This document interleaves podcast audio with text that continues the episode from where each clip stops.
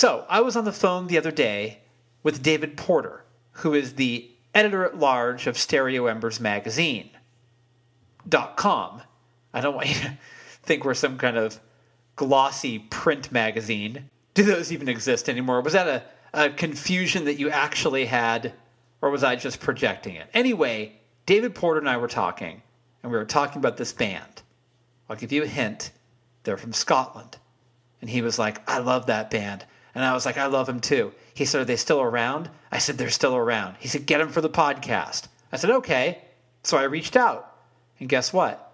Two days later, they were on the podcast. Did the interview. Literally within forty-eight hours, the whole thing had happened. And I was realizing, well, I think I manifested that. That conversation manifested that interview. And I was thinking, like, maybe I, you know, all I have to do in life is just manifest stuff. And it'll it'll just happen as long as I, you know, manifest it with great belief. So, you know, this interview you're about to hear is a manifested interview with great belief. And I'm still, uh, you know, I'm kind of at it now. I'm trying to see if my manifesting powers are greater than just this interview. I'm trying to manifest a date with Lily Collins. I'll keep you posted on that one. I'm Alex Green, and this is Stereo Embers, the Manifest. I mean the podcast. Check this out.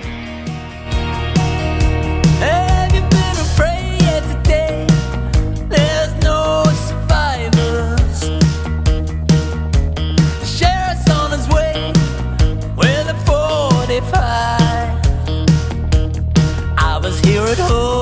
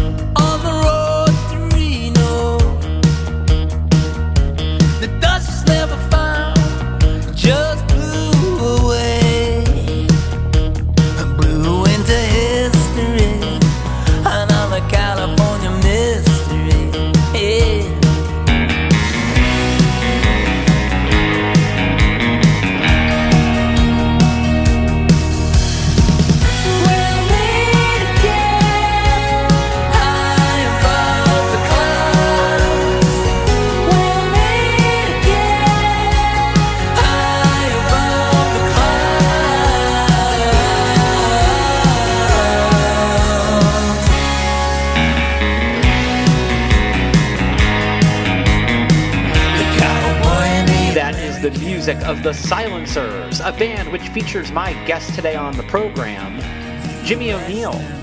Let me tell you a little bit about The Silencers and Jimme O'Neill.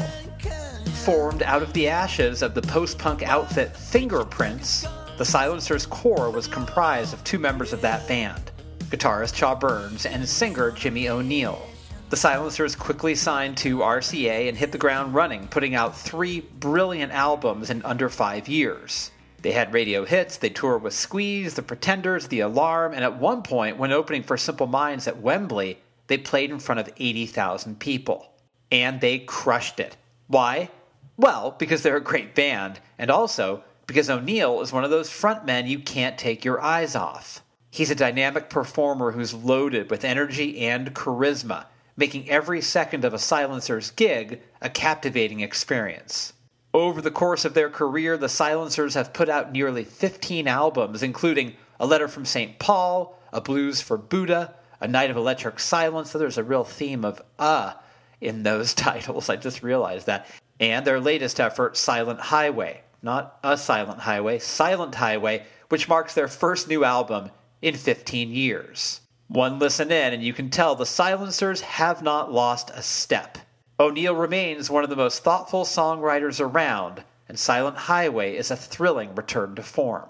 Although Burns passed away in two thousand seven, O'Neill is carrying the torch proudly, along with a crack band that includes two of his kids, Aura and James O'Neill. Now, admittedly, this is an expurgated history of a really amazing band, but don't worry, Jimme will fill in the gaps and then some. He's got amazing stories and profound insights about music and being in a band. This guy is the real deal, and this conversation is the real thing. So here we go. Me and Jimme O'Neill of The Silencers having a conversation right here on Stereo Embers, the podcast.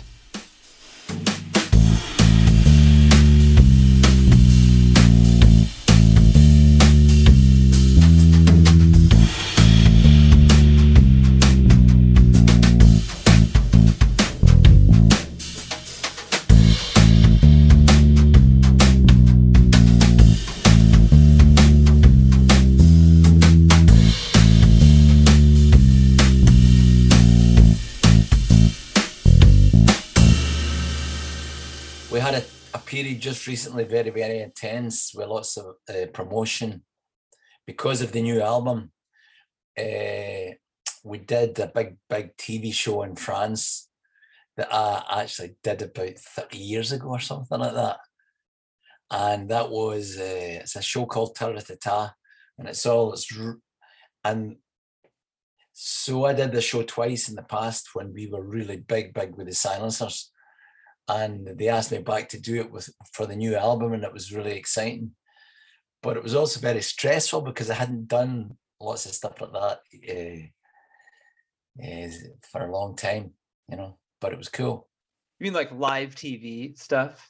Yeah, it's it's live, and it's also like the, the thing the, the the the way it works is they don't necessarily want you to do what you can do. They want they don't they don't. put you into a comfort zone. You've got to kind of make things up. So if there's an interview, you don't know what's going to happen. Uh, but that's cool. I don't mind that. But the other thing was they wanted me to do an acoustic song. So there's millions of acoustic songs I could do. That's live on T V in front of millions of people, you know.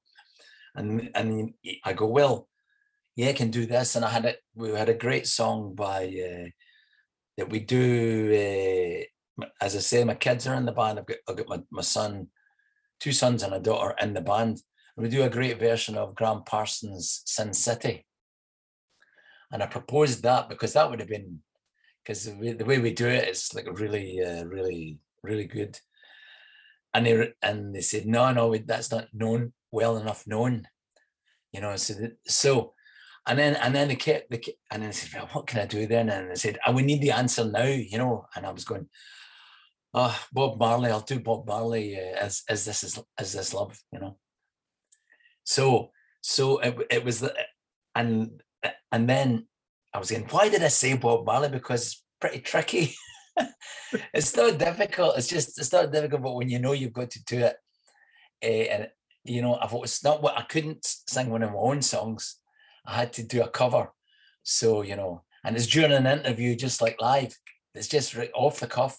But when you when you manage to do it, it's brilliant, you know. But but it's it's pretty pretty stressful. I didn't sleep very well before the concert, before the night before, and so it was full on. And I also had started the day with about five interviews, so you know, I mean, this is it's uh, it's tough at the top. Yeah, I saw that original that original clip from thirty years ago where he was. I think it's the same one, but he was kind of giving you a little yeah, yeah, the same friend. guy. Same guy? Yeah, yeah, yeah. Yeah. I thought it was a cool clip, I, but I didn't understand the French, but he it seemed like he was giving you a little bit of, uh, a little. he was ribbing you a little bit about your French, but. Yeah. Well, it was, it, well, this time he said to me, eh, Jimmy, I, I know uh, you probably speak better French than me, so we're going to, so uh, we'll just do the interview in French. I had been told before the show, you've got to speak in English because then you'll be treated like an international artist. And I, by the guy who runs the record company here. And I said, look, if Nagy, I said, Nagy, if Nagy speaks to me in French, I'm going to have to just reply in French. And also it's just from my own head, I'm used to speaking in French now, you know. Uh, even though it's not perfect French, it's still, uh, they, they, when I was speaking in French, they, they, they had me on subtitles, you know. Because it's because of my Glasgow accent, you know. So I'm speaking French, but lots of French people would have difficulty with it. But they would have difficulty with it if I was speaking with a, a Marseille accent, you know, because there's lots of different accents as there are everywhere, you know. I, in yeah. all my research about you, I never understood your connection to France. I know the Silencers did well yeah. in France, but yeah. what is your own background with the with the French? Well, the the, the, the my my francophile, as they say, background was when I was about when I was sixteen. My, my mother and father, who were both we both loved French. My mother was uh, both of them were teachers. My mother was a cookery teacher. She was a cookery principal. My dad was a headmaster. So they came from, they, they eh, my dad always loved French films and all that, and he would, he would stay up. He would let me stay up late at night and watch the some of these classic French films. And then we came to France and, eh, and we stayed in Saint-Malo, which is not, it's where I am now in Brittany. And Saint-Malo in Brittany is a fort, fortified town. It was rebuilt after the war, actually. It was, re, it was reconstructed after the war. But it's a fortified town, and it's it's, it's uh, a beautiful town, you know. It's a beautiful part of, it's very, they make films there, you know, they make a lot of films. They made The Three Musketeers, the latest French version of The Three Musketeers they made there. Because it's, uh, so anyway, the we spent three weeks, three weeks there on holiday, and it was the best holiday we ever had as a family. It wasn't, it wasn't like a normal holiday, because what was interesting, we were living in a little cafe, and the women of the house, they were cooking. Uh, you had a breakfast, you had a lunch, and you had a dinner, and we had never eaten like the French eat before, and it was just so uh, strange, you know. And very interesting, and by the end of the three weeks, we were loving it. We were absolutely loving it, and it was a, it was a great, that was a great holiday. And so that always stayed with me, and I always had a romantic attach, attachment, attachment to speaking French. Uh, one of the reasons was that when I was young, I had a speech impediment. That if you if you're going to say great, I would say great, like that. I had a, I would say, it's brilliant, it's great. And that that is the way the French speak, say they are.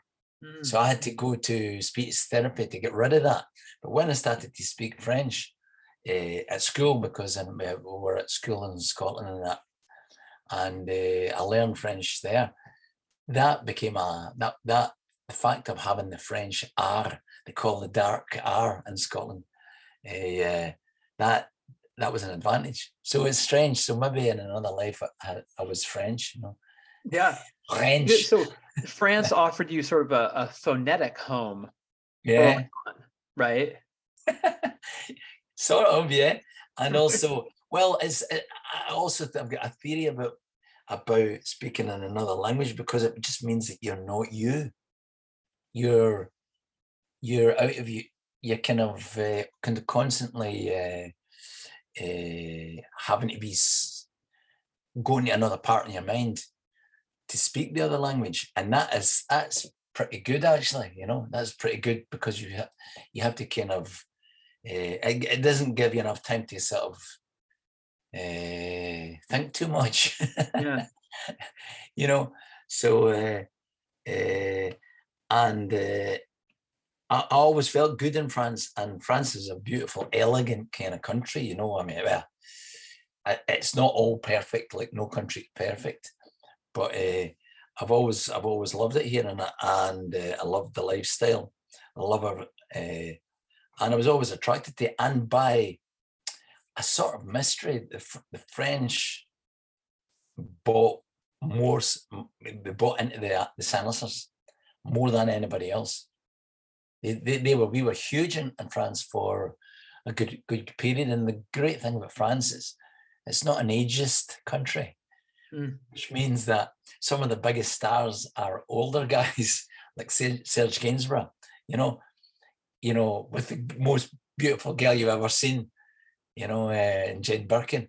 Mm. And and that whole idea of uh, he's poetic, he's a brilliant musician, is is is a complete alcoholic, and he's ugly, you know. That always that always appealed to me. I'm, yeah. I'm I'm joking. I'm joking. I, I know, mean, he's, but he's a he's a wonderful. Uh, I mean, Gainsbourg is just a legend, absolute legend, and somebody that you you know, if you're a rock and roll like me, you look and you go, this guy is completely off the wall. He is great, you know, uh, and and he's made some fantastic albums. And when I came to France, uh, a friend of mine gave me a whole uh, uh, the whole collection of Gainsbourg, Gainsbourg, Gainsbourg. And I, and I was amazed because he started in the fifties and it was all jazz, mm. influenced ballads and things like that. And he was a great piano player. And then he, when he started doing the pop, he was mixing classical music with with pop and kind of Dadaist, Dada ideas. Dadaist is is a, uh, you know, Je t'aime moi non plus, which is a song about a girl having an orgasm on a record. Number one. In sixty-seven, and because of the pirate radio stations, and that was the first song that I ever danced a slow dance with a girl, you know, at, at the school dance. So all these things, you know, start to become important in your head. Yeah, the first slow dance I ever danced to, my, yours is way better, Jimme. It was "Islands in the Stream" by Dolly Parton and Kenny Rogers. All right. You know, you know, uh, that that, is a, that was a kind of song that, that that in Scotland, you know, if you went to a, if you went to uh, the, you know, the club, you know, that would be played. That would, you know, everybody would be singing along with that. I like your chances better than mine, though, with with your your song choice. Yeah. I think our stories ended differently that night. Oh yeah, perhaps. Yeah, yeah, yeah. Um, I. You know, it's interesting when you have a romantic vision like you did with France and you get to live that out. Yeah. And like a lot of people, I'm in California, a lot of people come west because they have a, a romantic idea of California. And I always ask well, them. I certainly the, did. Yeah. Right? Yeah. Oh, and I always ask if the romantic vision matches up with the daily, the daily quotidian life. So daily life in France, is it as uh, fulfilling as you had sort of, you know, had sort of thought it would be? Yeah, well, it is because uh, it's, it's very, it's, it's, it, France has stayed the country. It's it, a lot of French people don't think it has, but for me, France has stayed, mostly stayed the country that it's always been, rather than changing too much. Of course, you get tremendous pressure on the market. You know, when I first came, they said, oh, there'll never be a McDonald's in France, but of course that's, mm. You know, you, you, that's not going to be possible. Uh, uh, but it's also because a lot of young kids, they don't care about traditions. So they just, you know, they just eat burgers. I mean, the burger, because of, of kids' uh, budget, uh, the French eat probably eat more burgers now than, you know, than a lot of other countries because, just because it's cheap and also... Uh, they have different standards of burgers. They make really good ones, and they, they you know, I mean, the, the French idea of eating is always to titillate the palate and all that kind of stuff. So they, they, they do really good ones, but it's also because people's budget has is not the same, and for, especially for younger people. That's what I mean, you know. Yeah. Did you have? I got really into you guys in, when I was in college. So at university, you know, eighty-eight, eighty-nine. Yeah. And um. I think you played San Francisco, and I think I was too young yeah. to go. Yeah. At the time, uh, but yeah. did your did your idea, did your romantic idea of California, or at least your vision of it, how did that match up with the first time you got here? You know, I, I, I've been incredibly lucky because during the New Wave period, my first band, Fingerprintz, we came, we did two, we did concerts, uh, tours. And in, in, in the U S A, and we we, we had it was a F B I, uh, Ian Copeland's uh, agency that took the British bands over to, and we played Haraz in New York, we played Madame Wong's in uh, Los Angeles, and we played up and down the we played the West Coast. The first tour we did was actually we weren't as Fingerprintz. We were Fingerprintz, but we supported a young girl singer who was on Stiff Records in Britain called Rachel Sweet, and mm. she was she was only sixteen years old, and uh, she had a really good voice, and it was interesting, you know, t- you know, it was bringing back kind of pop rock music, but with that kind of pizzazz they had in the, the sixties, I suppose. And the new wave was very attached to that. You know, the new wave was was a band playing, you know, a real band, not long solos and that, but tight songs and all that kind of stuff. So, uh, so Fingerprintz, without us trying to do anything, we actually, lots of journalists loved our band. And then by uh, an accident, uh, because we weren't doing at all well in, in Great Britain, they didn't under, quite understand what we were trying to do. I mean, I understood what we're trying to do because all my references, my best, my biggest references, although I liked all kind of American music, but was, was Zappa and Beefheart.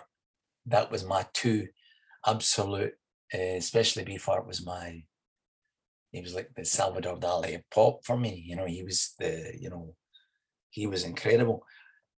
But so I was trying to put some of that kind of guitar, strange guitar, blues, blues-based guitar into pop songs uh, for Fingerprintz. And we worked together, uh, worked a lot together with the other guitarists to create strange kind of little guitar things. Uh, but the, but it was still quite pop because I've got, you know, the Beatles gave me that. Beatles and Stones gave us that kind of outlook, you know, to how to how to make something, you know. And that was the sixties were always my thing, you know. I I, I loved I loved uh, that whole period when the when beat the beat groups took over, you know. Mm. But the uh, so when we came to the States. Uh, The States was everything and more than I thought it was going to be. I mean, it really? was a bit a bit crazy, especially the new wave thing, because the very first night in in, in uh, San Francisco, I remember uh, we did a gig with nine nine nine, and nine nine nine were a band that I knew uh, because uh, Keith Lucas's band, uh, they, they they had become punk, and my and we had become punk. But before that, he was in a band called Kilburn and the High Roads, which was Ian Dury's first band. And me and my wife were big, big fans of, of that band. And it was it was the beginnings of punk in London. It was before punk. And we were I was playing in a bar, a bar band. And we used to go to all these different concerts and all that kind of stuff. So, uh, but in the States, I was amazed. The new wave scene in the States was more, was what I actually liked better. It was a kind of arty thing. Mm. It wasn't, new wave in, in, in, in Britain very, very soon became a kind of a violent, a violent night, you know, you know, with Skins and punks fighting and no girls there, you know, and that, and when I came to America, I was amazed that the girls were all, you know, the, initially when the, when we put our own concerts on, there was a lot of girls that came to, of course there was a lot of punkettes that came to the concert, and girls came to the concert. And that was great, but very soon it became a, a real macho guy thing, and that wasn't the original idea. The original idea was more like what I was seeing in America, which was kind of, uh, uh, what can I say? It was, it, it was the. I thought it, you know, the B fifty-twos for me. That was really what I considered to be my idea of punk. It wasn't just Uh, screaming into a microphone over three chords, but a lot of a lot of people bought into that as well, and the the kind of yob yob crowd, you know, the oi oi oi crowd, which is almost like kind of fascist kind of stuff, you know. Right, right. That jumped in into punk and started kind of having an effect, and so uh, so when I came to the States, I I, I loved. I, I was at the Mab- Mabuhay Gardens the first night. I asked, "Where can we go now?" They said the Mabuhay Gardens, and I, I went to the Mabuhay Gardens that night and had a great time. Stayed out all night, came back to the hotel in the morning, and Cha, our guitarist, eh, had drank too much, and he had, without, he got arrested and put in in, in, in a jail and was nearly thrown out of the States, and the Stiff Rickers had to go down with the lawyers to the jail to get him out. You know, I mean, this this is. It was rock and roll, you know what I mean? All these stories were like you couldn't, you couldn't, you couldn't have made it up. You know, it was exactly what you, you write in a, in a kind of rock and roll film, you know. But uh, I was out at the Mabuhay Gardens with a tartan suit on, spiky hair, lemon socks, and uh, robot shoes, and of course I was going, "Hey, what are you? Hey, can you say come, come here, come and hear this guy sing it. Get, uh, this guy talking. Say something. Uh, what do you want me to say? Oh, that's so cute. Americans are suckers for an accent, Jimmy. What can I tell you? Well, well, yeah. I mean, and also, you know, one girl said, I remember uh, she was real. She was really hardcore punk. And she said, uh, "Hey, the guy must hey, he's he's not a stupid guy. He's touring America." You know.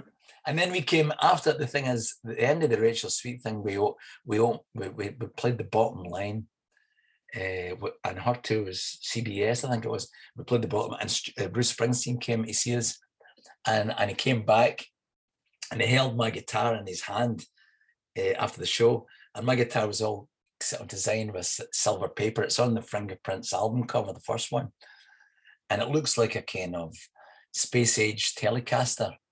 It's a space age Telecaster, but it looks like a national steel, but it's, it's just silver paper that's on it. It's a, it's a, what's it called? A kind of deodorant packet that I cut up, and I made a kind of art thing on the, on my guitar. And Bruce picked up the guitar and he went, "Let me see that guitar." And he looked, he looked at me. He looked at me and he said, "It's fucking bullshit." I said, "Yeah, it's, it's bullshit. You thought it was, you thought it was a real metal guitar, you know." So, uh, so that was the kind of stories that on that first tour, and by because we we didn't know this, but there had been lots of journalists came to see us, and they all loved the they loved the idea of new wave, and in Fingerprintz they saw something they could agree with, of liking, because it was kind of. It was, I suppose, more more uh, organised and more worked, and we were a we were a great great band, which mm. some of the English journalists just didn't get it, didn't know what, what we're trying to do at all. Like like you know, you got to remember that Police were in the charts at that time, and Police were not liked in Britain by the journalists. And Dire Straits, who just came after, they they were similar, and they were not liked in Britain either until they became famous in America. So it was that kind of thing that you were, had to deal with, you know. And and because of that, our first album, uh, the Fing, Fingerprintz album, which was out on, unfortunately, it was out on uh, import, went to number one add-on in the U S A. So it was played on more radio than all other British music. That was the album that was on. And that, because of these, that kind of connection, that obviously then... They sent us on tour. We did a tour with X T C then after that on our own. And we played with Talking Heads in Chicago and all that. You know, it was a fantastic time, you know. Mm. I didn't know that you toured with X T C.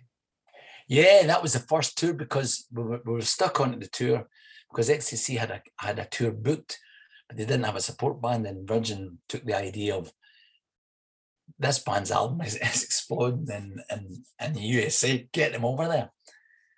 And it was a funny relationship because they were English and we were, we weren't all Scottish, but we were, we were so happy to be in the States and really happy. And we were just playing our socks off, you know.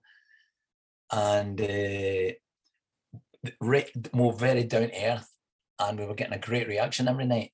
And because we were on the radio as well, so, so it was uh, there was a, when you're playing with two bands, you always get the band thing where the that you haven't got enough. You know, they watch you dance on the stage and then they push the albums further forward so you can't dance on stage and things like that. Anyway, but there's always that with bands, you know. That's I don't have anything because I really like T C as a as a as a band, and I liked the two guys that wrote songs. You know, really they're really really good. And we were the thing is we were both on the same label. We're on Virgin. Mm, but, you're, but oh, the, X T C, okay. The X T C was uh, Richard Branson's favorite group, and so. They were the kind of the good boys, and we we got zero. We, we were getting nothing. We were getting very, very, very little, you know. But well, you know, not a lot of people can say they toured with X T C because they didn't tour for very long. No, well, that was the point. They didn't like touring, and I loved touring because that, you know, I mean, like when the first day happens, I'm out all night going to every town I went to. I was going to the punk clubs and going to the new wave clubs that were going on, just to kind of. Really soak up all the all the information, and I, I loved that. And I I would come back at I would the my the usual story was the guy who, or tour manager, was saying, "What would happen is I would say, ah, he's going to get fined. He's not here." I would, then a taxi would get up. I would come out to taxi because I'd been out all night, go into the, the car, fall asleep. I would put the Chieftains on and listen to the Chieftains, and then I would fall asleep and they would drive, he would drive one at the concert because we were in, we were driving the state in a car, you know, a big, a hired American car, and it was, it was pretty heavy actually, going doing all those concerts, but it was brilliant. So that was really, if you can, you always used to say, and it's absolutely true, if you can tour the States, that makes or break a band, that makes or breaks a band, because you've either, you've got to be a kind of gypsy to to fit into that rock and roll lifestyle where, and I, I suppose I had always waited for that moment. I, and I and I just took, I just loved, I loved the moment of all the experiences and all, finding out, you know, traveling and all that kind of stuff and playing every night. That was amazing. You seem like the kind of guy who maybe would put in a thirty-six hour day. On those days. Yeah. And those days. Yeah. Oh yeah. And that's without drugs. Right. Oh yeah. Yeah. I mean, that was, that was, that was, I didn't take, I was too uh, wired even. I mean, you do, you do, you eventually, uh, we had all, I had all gone through a period and I had kind of messed up my head with acid and things like that, you know. But uh, uh, yeah, what I remember that, I was, I, I don't know how you described it, but when I, when we'd start on a tour, I always thought about, about, I might not make this back, I might, I might not make this through the tour, you know. So every night is just going to be, go for it. And that's, that's, and I've been, that's more or less how I've lived my life, you know, in, in inverted commas, because I'm not completely uh, crazy or irrational. I'm not irrational, no. But if I, I watch those Silencers live stuff and I go like that, I mean, your energy level on stage is just, I mean, it's infectious. It's unbelievable. Well, that wasn't an act. The thing is, yeah. that, that one of the reasons I had to do that, and it was the same with Silencers when I started, when we did, we did Silencers, because Silencers, even though the music wasn't the same kind of thing, I, I always, I was, in the early days I watched Doctor Feelgood in London, and when they came off stage, was, of course it was a short show, you know, it'd be maybe uh, fifty minutes or something like that, but they would all come off drenched in sweat, and I, and I thought, that's what I want to do, that's what it should be like. You should have to come off, like after playing a soccer match or something like that, you could, should come off, you'd give in everything. And so I applied that to Silencers. And when you've got audiences uh, who were were appreciative and they want to dance or they want to jump about, you know, that, you know, that's just, you know, it was fantastic, you know. And yeah, the my my, my energy levels, I, I, I, I used to be able to surprise myself, because I couldn't believe I had that amount of energy, but it was adrenaline. I was really running on adrenaline, you know. So there's yeah. two things that could happen. You could do that, get off stage and collapse, or get yeah. off stage and keep going. Well, I mean, you go off stage, relax. Then I would have a, because I, I used to, I always had the rule that don't drink too much, have a beer or something like that, but don't drink too much before a concert. Because I tried it all. I tried to, I tried everything that was there to get rid of my nerves, because I was a very nervous performer. I didn't really like being on stage. And that was when punk came along, I, I realized, see, my kind of very edgy, wired type of act, that's not, that's not an act. That's just been me, but that can be turned into an act for punk. And that's the way I was. So I was really wired and jumping around, and and that helped me control my nerves, you know. You know, so that I yeah, was I all see, yeah. It kind of it kind of uh, was almost like a bomb for that kind of raw feeling. Yeah. Yeah, and I think I think actually I was probably, you know, a lot of people were probably the same, a lot of guys in other bands, you know, they would never have got on stage if it hadn't been for punk, you know, because it was the only way they fitted into this. As soon as he sort of said, this is my time. And that's what I realized. I went, this is it, man. You've got to go for it, you know? And uh, yeah, I mean, it it's still, uh, I've still got amazing memories of that, that, that period, you know, late, late seventies, early eighties period, you know, uh, uh, It was a fantastic scene in, in California and also in New York, but also all the other little towns, and even in, you know, Canada, you know, you, you're going up and that, that scene. So you, everywhere you go, you you were the in the exclusive kind of company of the real cool people that got this, that got that, that understood it, you know. in in many ways, Silencers were almost like a second act for you. It was like part two of yeah, absolutely. The journey. Silencers formed in London. I right. was I was I was living in London, and I had been living in London the Fingerprintz period. And it was when, and uh, we, we made the demos, I made the demos in London. And then uh, after the demos, uh, we got in touch with Joe, who was a bass player. And Joe was, uh, he was the right guy to be the bass player because he, he heard the demos and he went, wow, I, I want to be in, I want to be in. And also him and Martin, the drummer, they had been in a band before, and I had been in a band before with Cha. And Cha was, uh, so... we decided that uh, uh, London was the the, the uh, because we were four Scots, Glasgow Scots, living in London, and it just right away it was uh, an identity thing. There was no uh, no no problems at all, you know. We were just, and we we all wanted to be in a really good band. Then, but then the problem was, how do you become a really good band?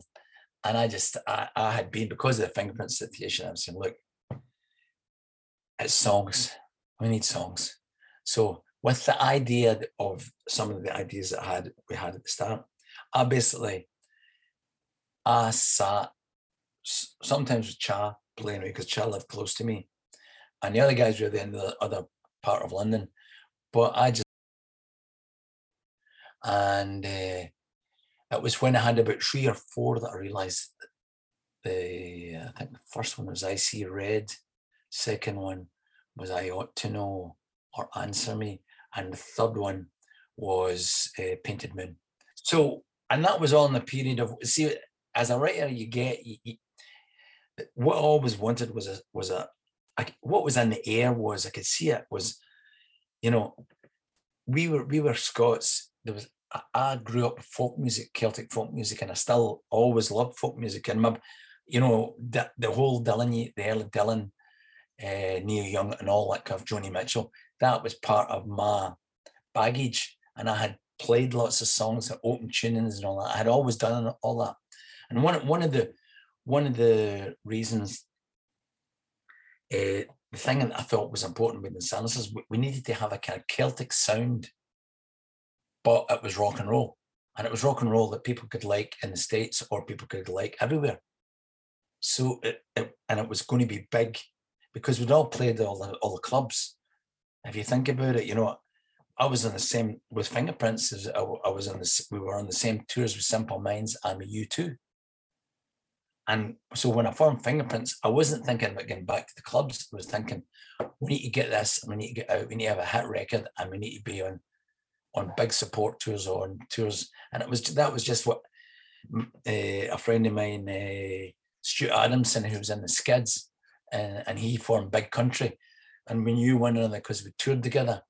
Uh, uh, you know, he, he said, what are you up to now? And I said, and he had just formed Big Country. And I said, oh, Stuart, just it's Stadium Rock. That's what we're going to do.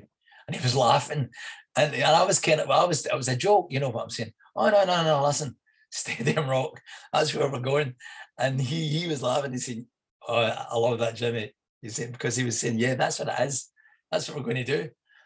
And all these bands had been punk bands, and all these bands were writing kind of socially conscious songs, but you two had just gone to another level. Hmm. And that's what we all wanted to do. We all were all musicians. That was the thing. You wanted a great band. You wanted to play uh, in big, big uh, theatres. And with Fingerprintz, we had done support gigs with Graham Parker on big concerts as well. You know, so that was that was it was just a stepping up. You know, uh, so there was no. It wasn't like selling out. You know, a lot of people saying, "Ah, you sold out." You know, saying, "Wait a minute, no, no, no, no." We're taking the message we want to put into songs, but we know it's going to have to be tailored for a bigger audience because, you know what I mean? So, and that that's what happened. And so we kind of got compared to, oh yeah, this ba- band are like U two or they're like Simple Minds and that. And I said, but we're at musical, we're not really like them at all. But we're selling records to the same sort of people that buy their records, if that's what you want.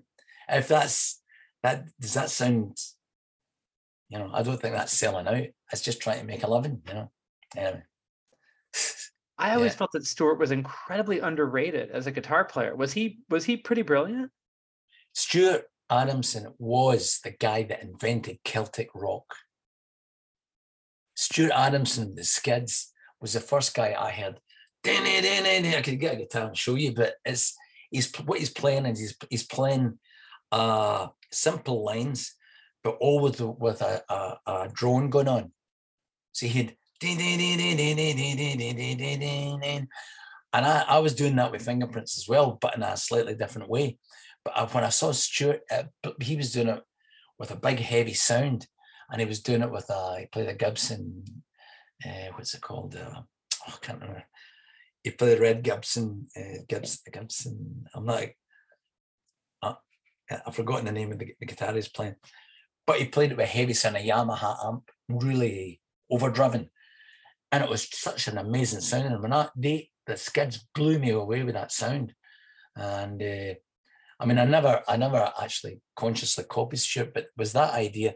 When I saw that, I thought, because U two, what U two were doing was taking Irish folk music, those melodies that come natural to your ear, but it was rock and roll. It wasn't, and mixing it with a bit of rock, mixing it with rock, but it was a new kind of rock. It was not a rock.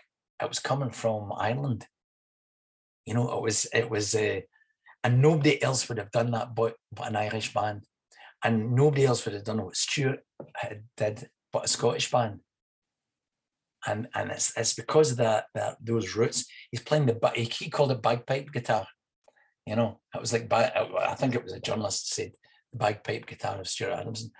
And I thought, this is a great idea because you can be, all that folk music that I had learned and, you know, I was, I was like, when I'm talking about, there's a great Scottish band called the Incredible String Band that I was, when I was a fan, I was absolutely fascinated with.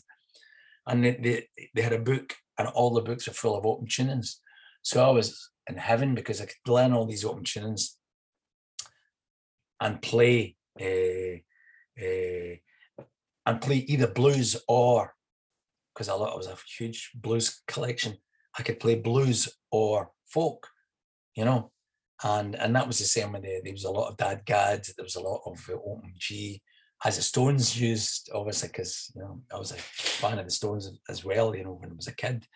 But the that all, all that made, made, made started to make sense. And with the Silencers, I had found a sort of chord that I'd used with Fingerprintz, and it was an open B chord.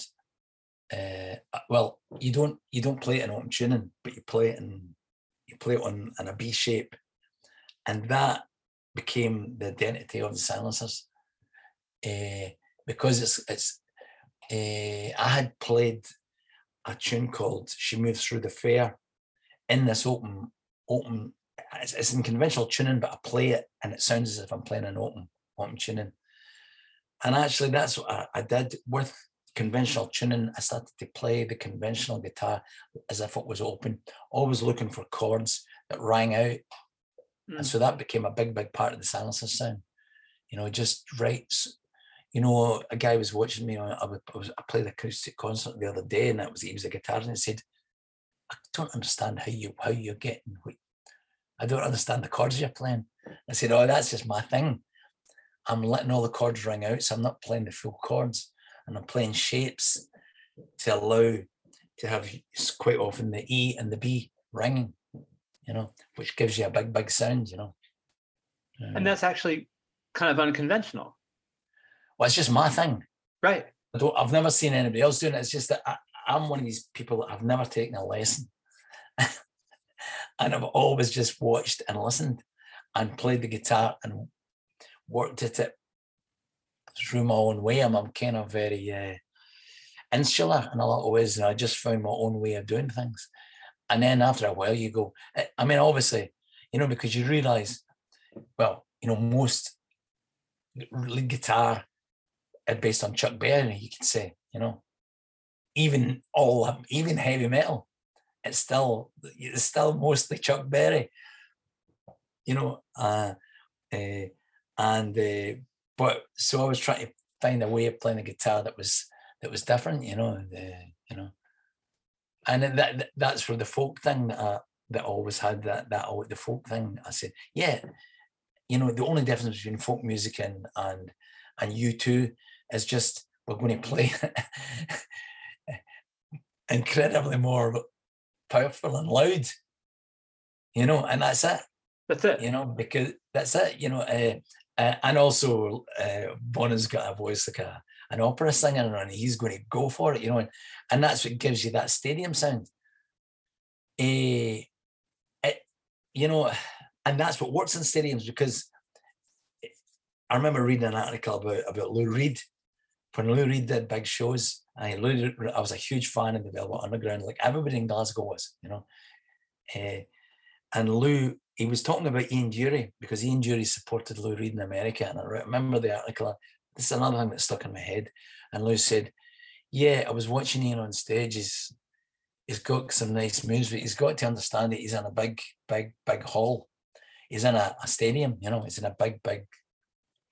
So the gestures have got to be big gestures, you know. And this is before, this is actually, you know, this is, uh, uh, well, it's at the start of punk. It's at the start of, uh, oh, maybe eighty or something like that, you know, whatever, eighty-one. But he says, he's, you know, and so he's doing something on the stage, but nobody can see him, what he's doing, because he's not filmed. And, you know, but uh, you've got to have big gestures, you've got to have, and that's Lou Reed saying that, so I thought, you know, yeah, he's right. But of course, that was when I that show was the Metal Machine, no, not Metal Machine Music, the, the Animal show, oh. Metal Animal or something. You know that rock one. Rock and Roll Animal, yeah. Rock and Roll Animal, Rock and Roll Animal, and it, it wasn't his best music, but the band were really good, and it was it was it was a statement, you know.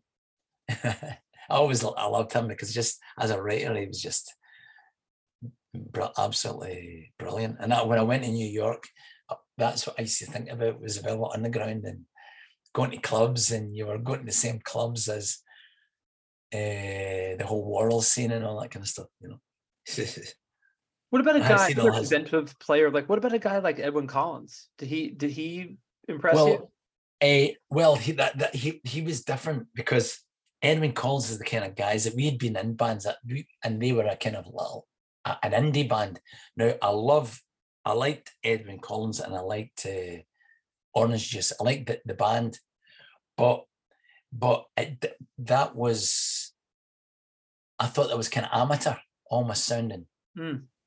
You know what I mean? But but amateur, amateur, not amateur in a good way. But there was also, that was a time when I had I wasn't a fan anymore of of music. I was kind of the the, the in that era. I loved the Smiths. In fact, the Smiths were quite important to the Silencers, not in any way of the style of music, but it was, it was listening to Johnny Marr's guitar playing. I thought, yeah, that kind of way he plays a twelve string. And that's why I play, was playing a twelve string too.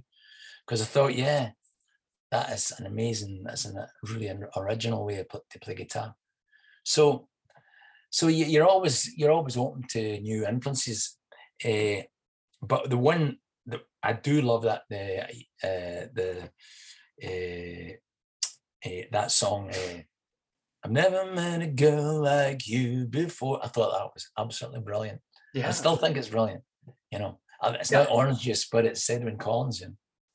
And, and I've got a lot of time for, for him, because obviously Glasgow musicians, when I was, we grew, we were in London, but and what, when the Silencers went back to Scotland, what we couldn't believe was that there was a lot of bands in Scotland and they were all getting signed. Lots of bands were getting signed at that time because of this phenomenon that was U two, and the British record companies were, were obviously thinking, we need some Celtic stuff going on here because that's what's selling. So lots of different bands of all different styles were getting signed up in, uh, in, in Glasgow at that time. And when I got when we got to Glasgow, all the bands hated one another because we got all in competition. I suppose it's like Seattle bands or Chicago bands, they all hate one another because they all think they're the best and they want to be. And I used to coming up from London and having already done tours of the States, I used to say, say to bands, I said, look, this band, that band is not your problem. Your problem is what's coming out of the States or what's coming out of... You got to think like that, man. You don't, you know, it's it's it's not the guy down the road who's who's going to stop you uh, selling, you know, your career, you know. Think about what's what you hear on the radio, or think what you, you know, the good stuff you hear on the radio, you know. That's that's what I, that's the way I always used to think anyway. And that was London that gave me that overview about how, uh, about what, what uh, you know, because I just, I, I always just wanted to make great records. Because that was that was the way. I, I I'm still probably not convinced uh, uh, enough myself, you know. Although uh, uh, that's just my own uh, standards, you know. I mean, when I talk about great records, I'm talking about the, the top top stuff, you know. But sometimes it's stuff that people haven't heard of. It's just a great record. Broken summer, broken bones, a lonely bottle on its own. Boys are drinking in the shade. Superhero lemonade. But they need explaining. A sunny side. Someday it just might stop raining. A sunny side. A sunny side. My train is coming. Here it comes.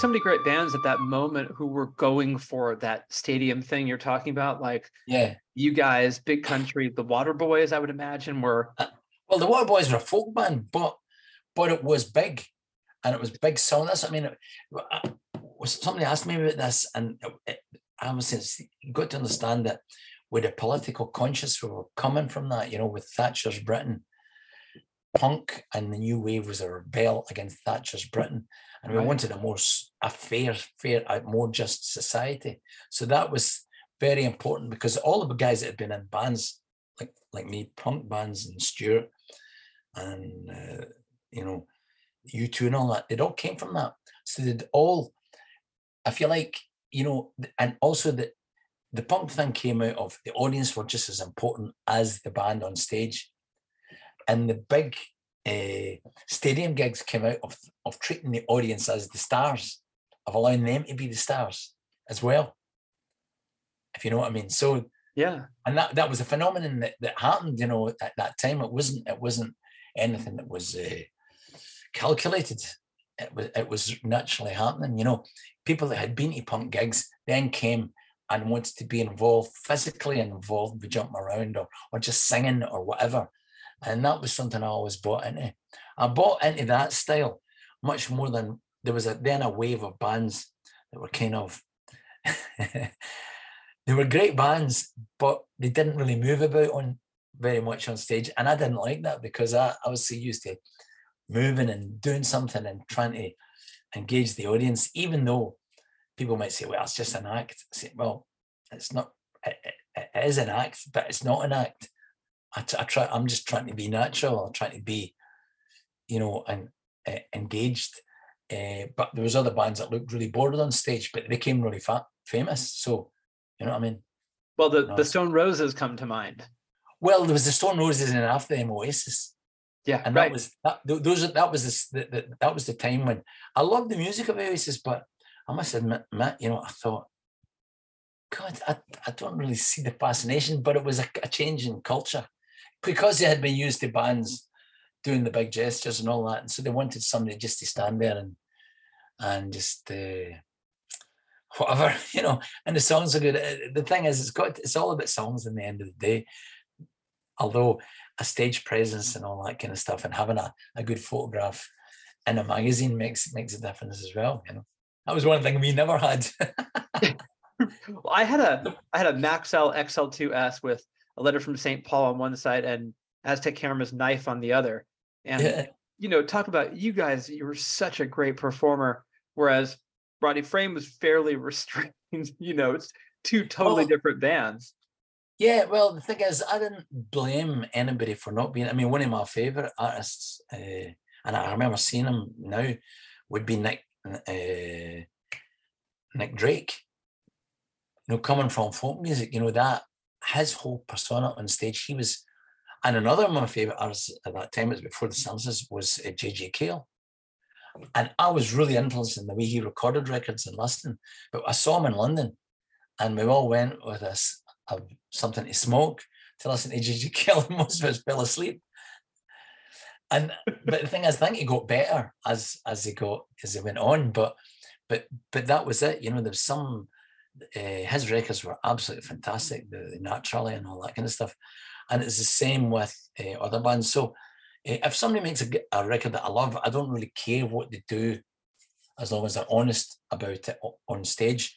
But uh, I do th- I, I like when the, the band is doing something. I suppose it, it comes from the Beatles and the Stones in a way, because they were very visual and very interesting to watch and very engaging, you know. You know, and the Stones are still on stage now. You know, no matter what you think about them, that they're they're uh, they're still trying to do it. You know, were you a competitive? I mean, oh yeah. Say, are you competitive? And were you competitive then? Because I would look around oh, and yeah. think like there was every reason to be competitive with Big Country, the Waterboys, the Simple Minds, yeah. Del Mitri. It's like that was a yeah. pretty stocked pond. Well, yeah. I mean, the thing is, when you're going out to do a big concert, we used to what we used to do is. To wind, wind yourself up, we always used to think, we all played football, soccer, and to wind yourself up, we used to sing the Celtic song, which is the our famous team in Glasgow, the Glasgow Celtic, and it's and it's a song that that gets you uh, ready for a battle, you know, a uh, sort of now not a physical fighting battle, but a battle where you know you're going to have to, and that was the that was the idea because. Uh, nerves and all that kind of stuff I was always very nervous, but you can't let the nerves, when you're going out and you've got all your songs, you've rehearsed all your songs. We used to rehearse a lot, you know, it's all ready, you're going out and you're going to attack the audience. Sometimes the audience need, need to be attacked. And sometimes the audience is there right from the word go. You know, when with Fingerprintz, we played Madison Square Gardens with the, uh, uh, no, that was, sorry, that was with Silencers. Played Madison Square Gardens with the Silencers and we supported Squeeze. And the guys before, they said, listen, the Gardens can be really tough on a band who don't want to go out and kick ass, if you want to use an American expression. And I was going, really? He said, oh yeah, they're, you know, it's New York audience, man. You need to go and get them and, and really grab them, you know. And and so we were well warned by the uh, the American guys on the and the and the crew. And so we went out and, and we did it. We had a great concert because it was the idea that you've just got to go out and not give a shit and just play and really play with all, putting all your heart and soul into it. And when you do that, audiences respond. They see what you, it's just going, these guys are good and, and they're up for it. And then, and then you just give a wee bit, a couple of, uh, I don't know what, you know, uh, you know, just, uh, you know, shout, shout, something you shout out and you get, yeah, or whatever. You don't want to do too much of it, but you just do the right amount to get people on your side. And that, and that, that is stagecraft. It's not, there's no big mystery about it. Some people are a lot better than others at it, you know. Mm. But, uh, you know, yes. Yeah, uh, but that, that idea of, that's what I'm saying. You, you have to think of it like a, like a, uh, you're, you're going out, you know, the idea of doing that when I was fourteen or fifteen would have terrified me. I, I never, I, I, I played the guitar at sing-songs and my, with my mother and father and all my relatives, my uncles and aunts came and everyone sang a song and I never, ever sang. I never, I couldn't, I was just too nervous to sing. I played songs. I, I didn't, I could never sing. And uh, my dad was a good singer and my mother was a really good singer and it came from them, you know. But, and all, I had to play all the Irish folk songs and Scottish folk songs and also some ballads, some modern ballads, you know, that, you know, and you had to learn them. And, and it was, and I just all did it all by ear, you know, because you don't know what song somebody's going to sing and you don't know what key they're going to sing in. So that is a good training when you're starting off playing and you're looking for, you know, I was never a great, a great, a really good musician. I was, but I had a really good ear and, and I could kind of pick things up, you know. And you, when you're doing it on, as it, it's the American expression, on the fly, you've got to just kind of try, trying it, you know, and you get, you, you just go, wow, that's, that's right. Now, all right, okay. Now it goes down a semitone, that's fine, you know. And your auntie, I'm singing, and my auntie's singing a ballad or something like that, and she's, she's already started singing before I, you know, you know, of course the capo, if you've got a capo, that's essential. Uh, You get the song about halfway. You start to get some of the song about halfway through the song, but that's that was what I used to have to do. That was how I started playing the guitar. Really, that may be how you felt, but when I when I look at you on stage, you look like like uh, the heavyweight champion of the world who's just knocked the guy out. Like you look like the most confident guy I've ever seen. Oh no! Oh, well, don't go there because because uh, the other huge hero in my life. Uh, and it came from my father because my, when I was about, I think I was about sixteen, fifteen or sixteen, and uh, and I remember even younger, and my father said, I'm going to wake you up tonight. There's a bo- boxing match to watch because my father loved boxing, and, and he explained to me how boxing was noble and it was the hardest sport in the world and nothing is more difficult than that. And the guys that do it are, you know, just he, you know, and so uh, uh, it got me up, and it was uh, Clay Liston. It was uh, that those the, f- the first fight, which was over in seconds, and also the second one, which which you know, and and obviously when I was that age, and Muhammad Ali came on the scene as Cassius Clay, it was just you're just going, who is this? It's, nobody has ever been as extreme and as crazy and as talented as that, you know, in the most difficult sport there is. And I still think, I still almost think that if you're looking for, uh, uh, you know, people would laugh at this, but they would say the most, the most, the twentieth century, the, probably the most uh, important political figure was might might be might be uh, Muhammad Ali.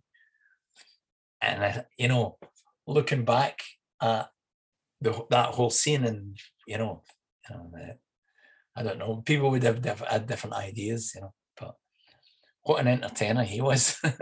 He was the first uh, boxing rock star.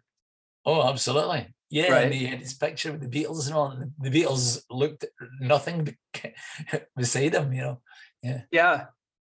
So I'm not far off. I'm not far off in saying that on the stage that there was a touch of a boxer to you. Yeah, well, uh, but this was just all in my head. I mean, uh, I had to uh, I, see. I, I couldn't really. I just had to do. See, the other thing was, I'm a. I, I was always a really good dancer. I mean, I, I kind of picked up some of the mo- Jagger moves, which were James Brown moves, and when I was in the clubs, I would go out, I could dance for three hours after a show in a New York club, and just keep dancing, and and that was my thing. And people saying, "O'Neill, you're just you're a dancing fool," and we're going, "Yeah," and that I had to do that to win, to kind of, I had so much energy. I remember, I always remember because, oh, you remember the guitarist Ted Nugent. I remember he was in a, he, he said, uh, you know, he said, sometimes I feel, I feel as if I've got the energy of fifty men. And other times I've only got the energy of twenty men, but that's still a lot of energy, man. You know? Yeah, it's true. Yeah. and, and and I thought sometimes I, in those, in those days, I thought, where does this come from? Where does this? Because I could just keep going and going. I was so fit. But of course now, I've got I've got uh, hip problems. I've already had one hip operation, and I've, I'm still pretty hip though. You know, that's a joke. Well, those in those days, you were such a live wire. You you were like two percent body fat. well, th- well, the thing is, yeah, that's true. I mean, all you know, I've, I always say to myself, if if I'd had hair, I would have been a superstar because my hair was always really bad. It was always very wispy and light, you know, and eventually shaved my head, you know, and and and I, I realized I looked better with a shaved head than with hair. So, but I was, I was, you know, that came later. But the, the, the, I was really, really skinny, and that's what I was. Girls used to think I looked like David Bowie, you know. So there, there was a bit of that, but you know, and another girl said. said to me, uh, you look a bit like Elvis Costello, who's gone off. I mean, she was trying to wind me up, you know. She, who's gone off a bit? And I'm going, Elvis Costello, who's gone off a bit? That's not a compliment. But that that was punk, that was a punk years, you know. You know, we're in clubs, just that everything, everything, everybody's, a, uh, there was a great, there was a great club scene in London in the eighties, just at the start of the eighties, and that carried on into New York. When we went there with Fingerprintz on the third album, and the, and and uh, all the bands were in these clubs, so you met everyone, and you met all the record companies as well. That was one of the reasons I, was, I had a, I already had a reputation as a musician, a good musician, and a bit of a, you know, uh, character, I suppose, when I formed Silencers, you know. I talked to um, before he died. I talked to Dan from Nazareth, and he told me that he. Doesn't at the time he didn't like to keep the company of musicians. He wanted to hang out with fishermen because he didn't want to talk about music. But I, you seem well, like the kind of guy who keeps the company of musicians and artists. Is that is that true? Oh yeah, because my best stories that people just go, you cannot be serious, you know, is like uh, A M P M. Uh, I, I was which is an after hours club in New York. I'm down. There's a few people there who are musicians and that, and they say, listen, we're going to close the doors, but if you want to go downstairs into the basement, you can still there and have a drink. And and, and this is already five o'clock in the morning. So we get down the stairs there and spend another couple of hours talking. And I'm talking to uh, Nile Rodgers, as you would do in New York, you know, you're a musician. That's what you and, do. And he's telling me, he's saying, and this is the eighties, right? And he's and he said, oh yeah, you know, I'm saying, oh listen, man, because I'm also because I'm a dancer. I'm, I was a big soul freak, you know. I was a soul boy, really, you know. I, I had the whole Get Out and all that. I used to love that, you know, dancing and uh, and reggae as well. But and I said to him, oh man, all the clubs, all the clubs at the moment in London are playing the Chic, the Freak. You know, he's saying you, your band. He said you've got, you should, you should, uh, you should do something like that. You know, you should. I don't know if you own it. And, and he said, he said, he said, oh really, really, and I said, yeah, you should you should try and uh, go to London and do something. He said, I, I, I might just talk to my manager and try, ask him about that, and perhaps I'll go to London. Yeah, yeah, that's a good idea, you know, you know, yeah, you know. And, and this was just a conversation. Of course, after he worked with Duran Duran, and then he worked with Bowie after it. So right. I don't know if I had any kind of thing in there, but I I, I remember talking about that, that, that telling them that the, the, the Freak was was in all the clubs, and it, and he's saying, really? What? And I said, yeah, and you go to Europe as well, you go to France, and you know, it's it's that's what it, you know, that's what a great record, and all those all those soul, the great funk records and all that that kind of stuff, you know, uh, you know, so uh, yeah, yeah. I mean, I was lucky, you know. I met so many uh, uh, great musicians, you know, uh, and at New York at that period, you know, get invited to a to a party. I'm not going to tell you say what kind of party it is, but we got it. You know, it was New York party, you know, uh, and uh, I get introduced to a guy, and the, the hostess of the party said, "Oh, this is Jim, Jimme. This is Jim." And I went, "Oh, hi, Jim." Shake this guy's hand. I, And I go, wait a minute. And the guy's got a kind of, he, he had just jeans, normal jeans. He looked like a student in a kind of normal kind of jacket that a kind of student would wear, you know. And it was Iggy Pop. In a, in a moment where he decided he was going to be look really straight, really normal. And we had a great conversation together about Japan. I can remember that because it was all about Japan. I had read Shogun, the book. And he was interested in Japan, and we had this conversation about Japan. And then the same party was uh, uh, Woody from, from the Stones, who was a fantastic character. He was a fantastic character. And one of the things he kept doing was trying to throw the cigarette into his mouth. And, and he would just go, and he kept missing. He went, oh, fuck this, man. He said, he said, if I don't get this the next time, I'm I'm I'm leaving, right? And everybody went, oh. And he went, right in his mouth. these, these are the mad stories that I can remember from from that era. That was, you know, you were, you know, it was like a, it was a fantastic time to to to, to see New York, and also in London, which, uh, because of the Skids connection, uh, the Skids did a tour, and we were on the tour with Fingerprintz, and the Skids had a drummer called Rusty Egan, and Rusty Egan was the D J that opened the. the Blitz Club with Steve Strange in London, which was the start of electro. And I was there. I saw it all happening. I, I was, eh, the first night I went, I was refused because I looked too punk by Steve. And I said to Rusty, what the fuck, you know, you know, why is he not, what, why can't I get, you know, why is he not letting me in? And Rusty said, I know, Steve, he doesn't like punks. You know, I said, well, how should I come in? He said, you know, you could, you got lots of clothes. He said, come as Humphrey Bogart or something like that. I thought, all right. They just slicked my hair, hair back. Wore a, one of my, the, the kind of thrift shop sh- suits that I've got. And and I came as as, as a kind of Hollywood kind of looking. And and I got in right away. And that was that was the thing, you know. And when, and when I got into the, the Blitz Club, I realised the world is changing. This electro thing is going to change the world, and and uh, because punk, as I said, punk was only two or three years in the going, but it already became a problem in terms of concerts. Mm. And the other thing with the Silencers that maybe people don't realise is, when I make my demos, I always, like J J Kale, I made the demos with a, a drum machine, So there was always a groove there. And when we recorded the records, we did exactly the same. We recorded a real groove before we added things on. And so that, that whole kind of electro thing I adapted into the Silencers, and also a, a, but it was a guitar band. We wanted guitars because we loved guitars, but there was always a groove in the song, mostly, you know. It seems like a lot of people have regrets, it, you know, oh, I should have gone to that party, I should have done that thing. It feels to me like you said yes to pretty much everything. Well, no, well, I, I, I didn't really, I, I did and I didn't. I was smart enough to try everything, but not get hooked on anything, if you know what I mean.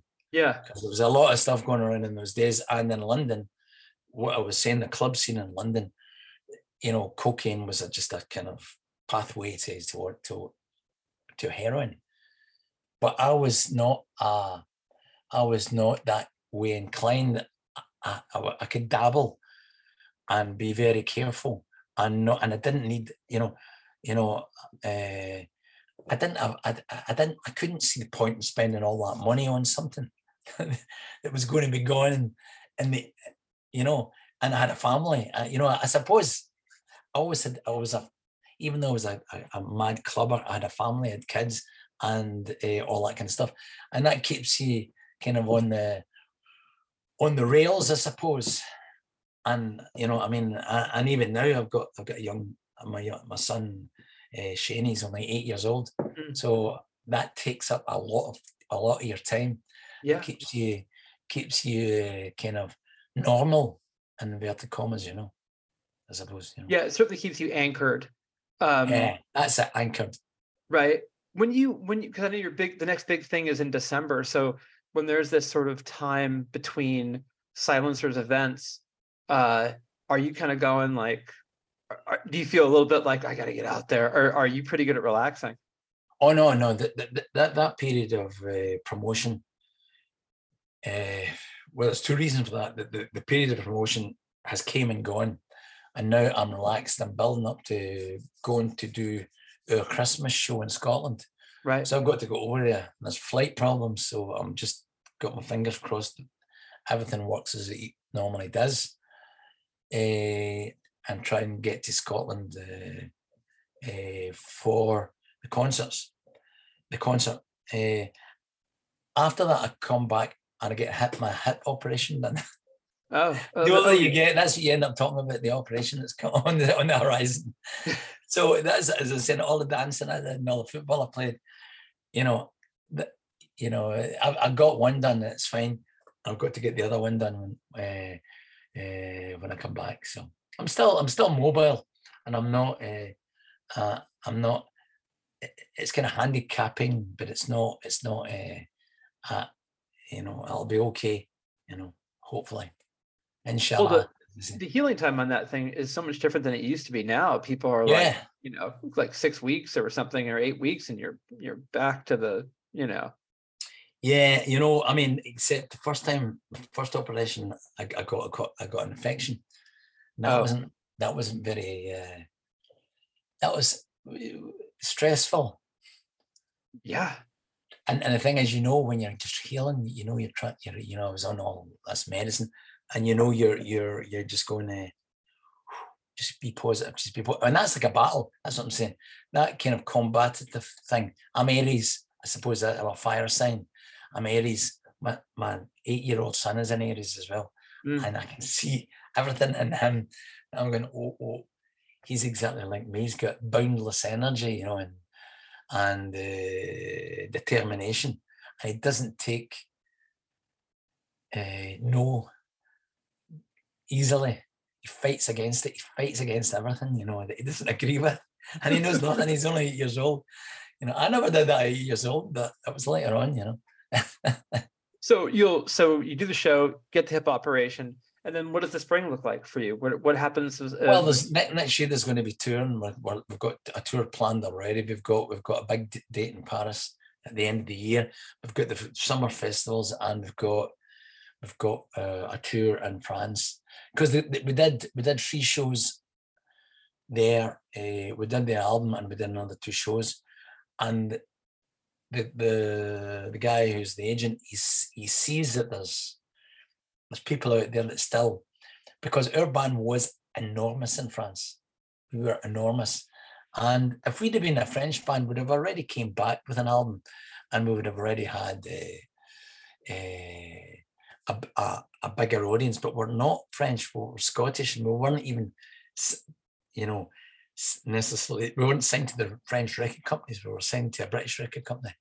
So that that that that was what, uh, so so now we're coming back, and it's, it's, it's absolutely uh, fantastic to be able to do that, you know. How'd the record do in France, the new one? Oh, it's doing really well. It's got great, we get great publicity, and and it's doing as well as records do now, right. Which we're not in the same model. And that's what I was always wondering, you know, is there any point in getting on with this? But I was going, well, I'm just going to keep this thing going as long as I can. You know, I don't really see the need. I mean, it's a way, it's a way of, of making a bit of spare cash, you can say, but it's also it, it keeps the whole my whole songwriting uh, wheel going, and and the older songs get played as well, and and they might have done some kind of deal with Spotify or something like that, you know, the the publishing companies. What I've noticed is I'm getting a little bit more than I used to get. There was there was a time when none of my old songs were bringing in any money at all, zero. And they were on, they were all on all the, all the, you know, it's on YouTube, it's on Spotify. So I don't know what's happened, but there's a little bit more than there was. Just enough for them, oh, well, that's okay. You know, we'll see. I just, all I can say is I never expected to be here. Not even, as, not necessarily as a musician. That would never have been a case. But I think the reason I am is because it was so difficult for me, because of my nerves and all that, to eventually get into the music business and to have a a, a life as, as a creative person, eh, that I don't want really want it to, to stop, because my voice is still good, eh, and eh, I feel good on stage. I can't jump around like I used to before, but I've I've got authority. You know, I'm becoming the kind of, I've got that uh, what's the word, rock and roll. Uh, uh, I had the phrase in my head, I can't remember, but it's I've got that. I'm giving the people what not a lot of people understand how to give now, and that that comes from my life, and also, you know, age. The experience, you know, and I went to see some of the best artists I ever saw, or blues artists, you know, and I can remember seeing uh, Mississippi Fred McDowell in Glasgow, you know, and I didn't question the fact of what age he was.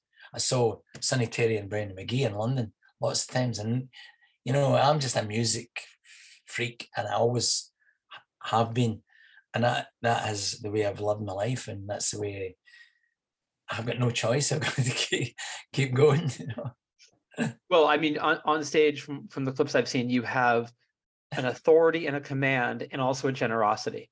There's this beautiful balance between those two. So it's like you're very relatable, but you're also controlling the the stage. It's really cool. Well, that that has all come. That that's come now with experience. But I mean, if I'm not experienced now, I'm never going to be. You know. But also there is all the, but, but just like when I did that T V show, there are still times you've just got to make, you've got to kind of, it's like a leap in the dark. You don't know where you're going to go, and you've just got to go and not be afraid. And in fact, that is, that I'm absolutely probably much better. I, I don't, I, I could be a very good uh, improvised, improvisation guitarist.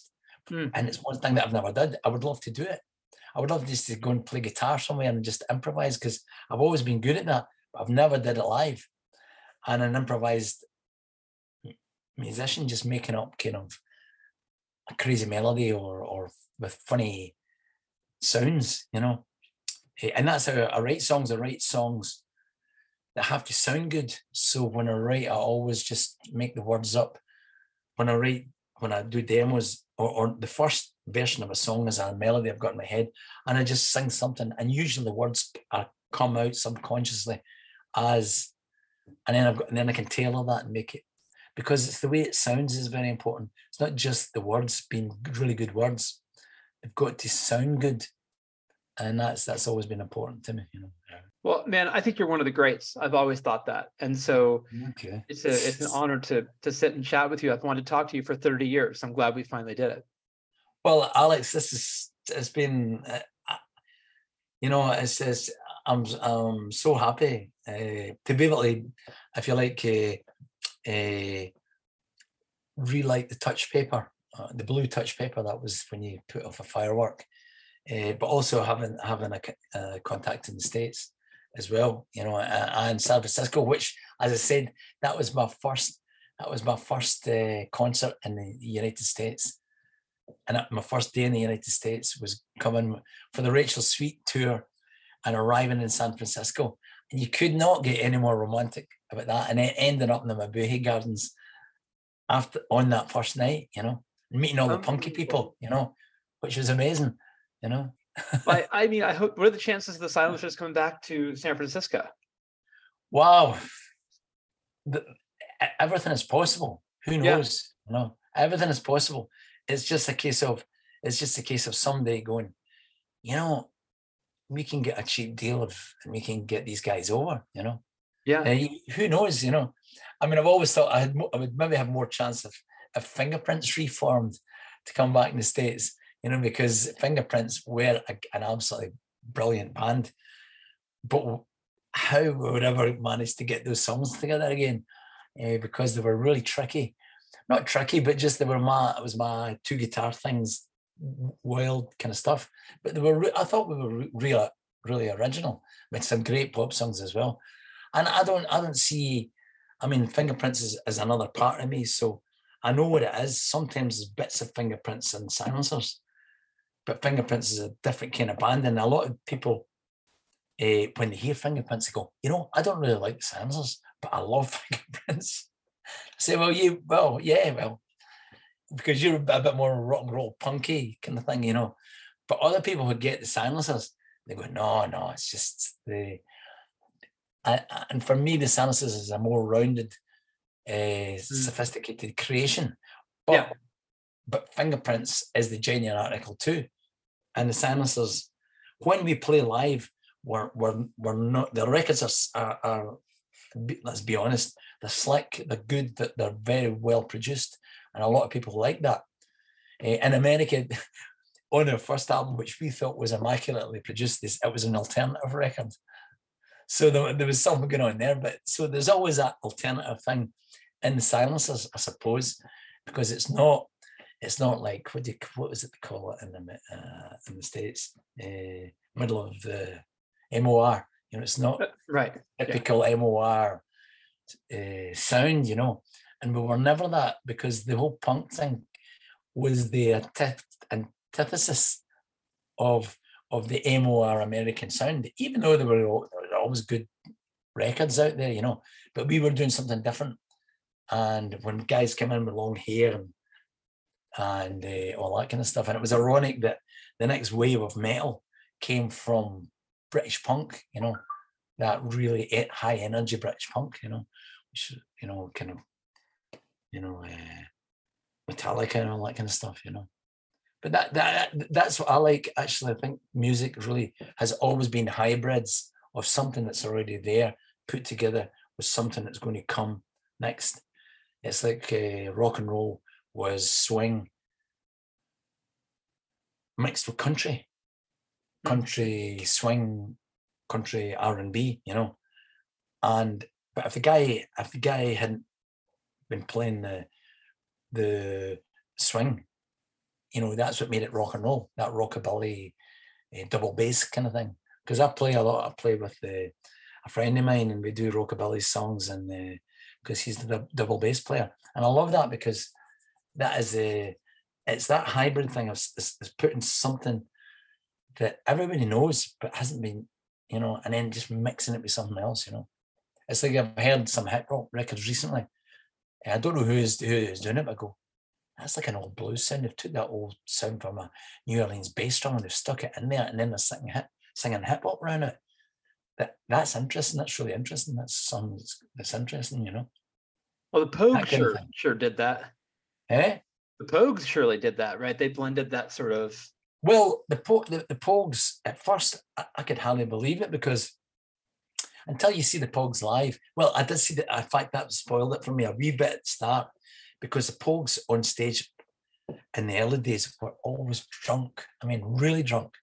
So, and I had a, I was a, a folk fan, and I was, I was in a, a great uh, uh, uh, Irish music for me was the, uh, it was like the Chieftains, it was like Paul Brady, it was uh, Planxty, all the great, the fantastic Irish music, uh, which is still a national treasure for, for Ireland, and and and uh, uh, and when I saw the Pogues, who were like all completely pissed on stage and, and falling about, I said, "That's just an absolute joke. That's a joke." And I, and and I knew the the uh, Dave Robinson, who was the manager of Stiff, he was the manager of Stiff, and I had met him before he became that, because he used to run the Hope and Anchor in London. And I met him, and he was Irish. He was Dublin, and and I said, I said to him, "Ah, oh, your band, the Pogues, they were absolutely, it was absolutely rubbish, you know." He said, "They were all completely pissed." He says, "Yeah," he said, "but they make great records." And and when I heard the records, I had to admit, I said, "Well, Dave was right. They made, they make fantastic records." So, but so in that con- controlled environment, eh. Uh, But also, so I did see Shane McGowan uh, in Paris, and I, I, I saw the Pogues, and they were okay live, what, a couple of two or three times. And I saw Shane McGowan in Paris on his own with an with a band after after I left the Pogues, and he was really, really he, he wasn't interested. He was he, he had too much to drink, so he was kind of sleepy on stage and just not trying. And then somebody, a guy down the front, started to ha- hassle him, you know, really like. Some probably an ex-punk down the front going, "For fuck's sake, McGowan, get it, sort it," you know. And he was, and he, he started by saying, "Fuck off, fuck off, you fuck off," and he got angry, and then he started becoming good. And the last fifteen minutes of the concert were, were brilliant, because he was just, you see, there's I'm a big thing. I, one of the things I know is poison for artists is too much alcohol on stage. We're too much of anything on stage. Some people can handle it. And there was a vague of, yeah, it was really cool. We're all pissed on stage. They're all completely stoned on stage. But if you're if you're an audience, I just think it's an, some you can get away with it. And I'm not going to, certain artists I'm sure have done it and have been absolutely wonderful. Like Mick Jagger, for example, you know. But uh, I just think it's to treat the audience with respect. If you were the, in the audience, you know, at least, you, you know, whatever it takes to make you relax enough just to be that on good, but too much, too much alcohol, too much is is is is not cool, you know. No, sometimes I mean it depends on the music, right enough. Some music is easier than others, but some music is a lot easier to play than others. I gotta tell you, Jimme, it's just so cool to be able to sit down with you and hear all these stories, and I'm so happy that you're willing to, you know, go through them all, because I find them incredibly interesting. I, I love being able to talk to people who love music and are interested in some of the the stories that I've got, because it allows me to relive those moments as well.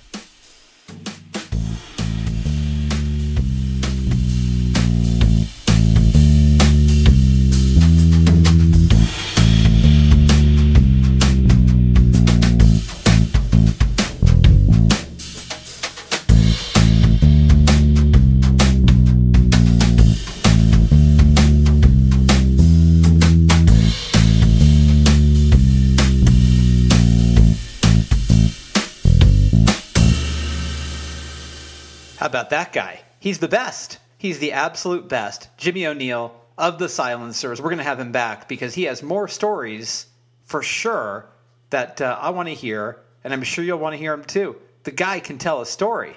It, he is a really interesting fellow, and I could have kept chatting with him for sure. Actually, we did keep talking long after the record button was pushed off, and um, all I can tell you is we'll bring him back for sure because he has a lot more to share. the silencers music dot com is where you need to go to find out what's happening with the Silencers. There is a gig in Glasgow, December twenty-third. Get your tickets from bands in town. Do go see them if you're in Glasgow. Go see them if you're not in Glasgow and you want to go to Glasgow and you want to see the Silencers. Two birds, one stone. Knock it out. You won't be sorry. That's two days before Christmas, too. So imagine you'll be in Scotland. You'll be seeing the Silencers. It's a recipe for magic. Take someone you love and uh, let the magic ensue. Take someone that you're trying to love. Maybe this will be the clincher. You know, you're trying to uh, get over the line and convince them that you're the one for them. Well, a trip to Scotland to see the Silencers on December twenty-third, that might be just the thing that you need to get this romance kicked into another gear. What am I giving dating advice? I, believe me, I am not one to deliver any counsel in that department. But I can give you counsel in other areas, so try me. Editor at stereo embers magazine dot com. Follow me on what's left of Twitter at Embers Editor or on Instagram at Embers Podcast. Don't forget bombshell radio dot com is a great place to go to find out what makes our radio station tick. It's really the only place to go. If you want to find out about Bombshell Radio, go to bombshell radio dot com. That is really the only place that's going to tell you all about us. Stereo Embers, the podcast, is available on all podcast platforms. Go to the one that you use, subscribe, rate and review, and tell all your friends. We appreciate you spreading the word. Let's close the show with a longer listen to Western Swing from the fabulous new album by the Silencers, Silent Highway. Enjoy it. Thank you, as always, for listening to Stereo Embers, the podcast, only right here on Bombshell Radio. Have you been afraid today? There's no survivors. The sheriff's on his way with a forty-five. I was here at home. Are you calling me a liar? Yeah.